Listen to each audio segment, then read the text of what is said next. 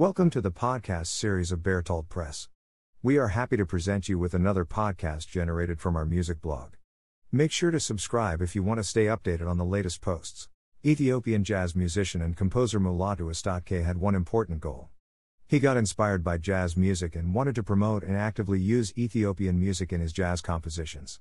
The Nigerian and Ghanaian people living in London, they were very active in promoting it, so I decided to start working more on our Ethiopian music he said, referring to his time in London during the 1950s.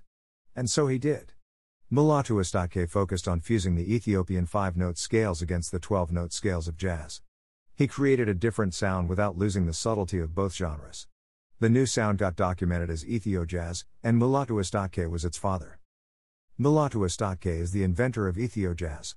The album Mulatu of Ethiopia, recorded and released in 1972, is a well documented proof of that. As a multi instrumentalist, focusing mainly on percussion and the vibraphone, he brings moody rhythmical patterns influenced by jazz, funk, Latin, and African music. Mulatu Astatke got inspired by jazz music in the 50s while studying music in London. He continued his passion and, in 1958, he moved to the United States where he enrolled as the first African at the Berklee College of Music in Boston.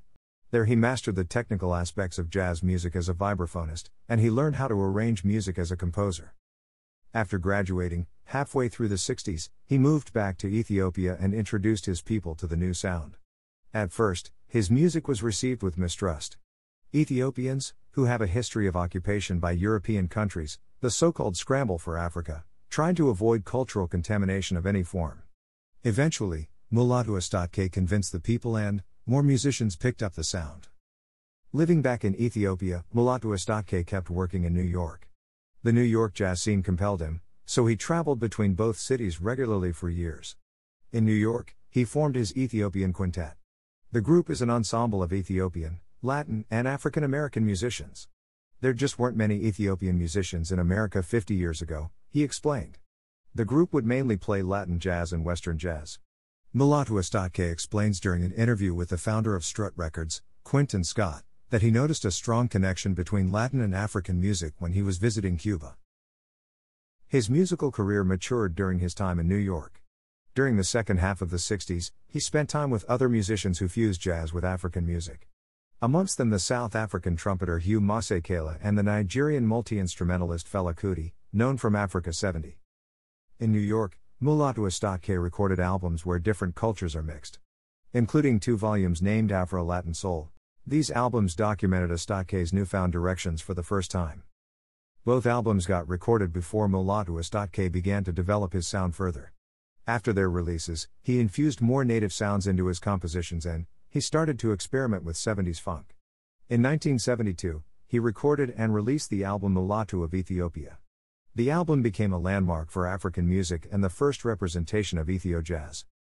When a coup d'etat established Ethiopia as a communist state in 1974, the country's culture collapsed. Ethio jazz was considered a Western product and got censored. Musicians left the country, and for one generation, Mulatu Astatke's sound disappeared. In 1991, Ethiopia became a democracy, and Ethio jazz went through a revival.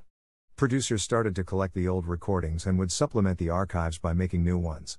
The popularity grew, and, by the start of the new millennial, Ethio Jazz got known worldwide. The album was never officially reissued and became hard to find. Today, you would pay three digit sums for an original of good quality. In 2017, Strut Records decided to reissue the album officially for the first time on vinyl, although there is an unofficial 2003 reissue in circulation. The vinyl reissue includes three discs the original stereo release, the premix mono master recordings, and unissued session outtakes. The outtakes give a peek of what was going on in the studio.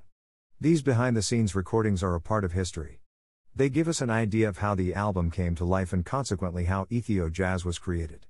In these outtakes, instruments would often be rearranged, causing some takes to be more focused on percussion and others on wind instruments.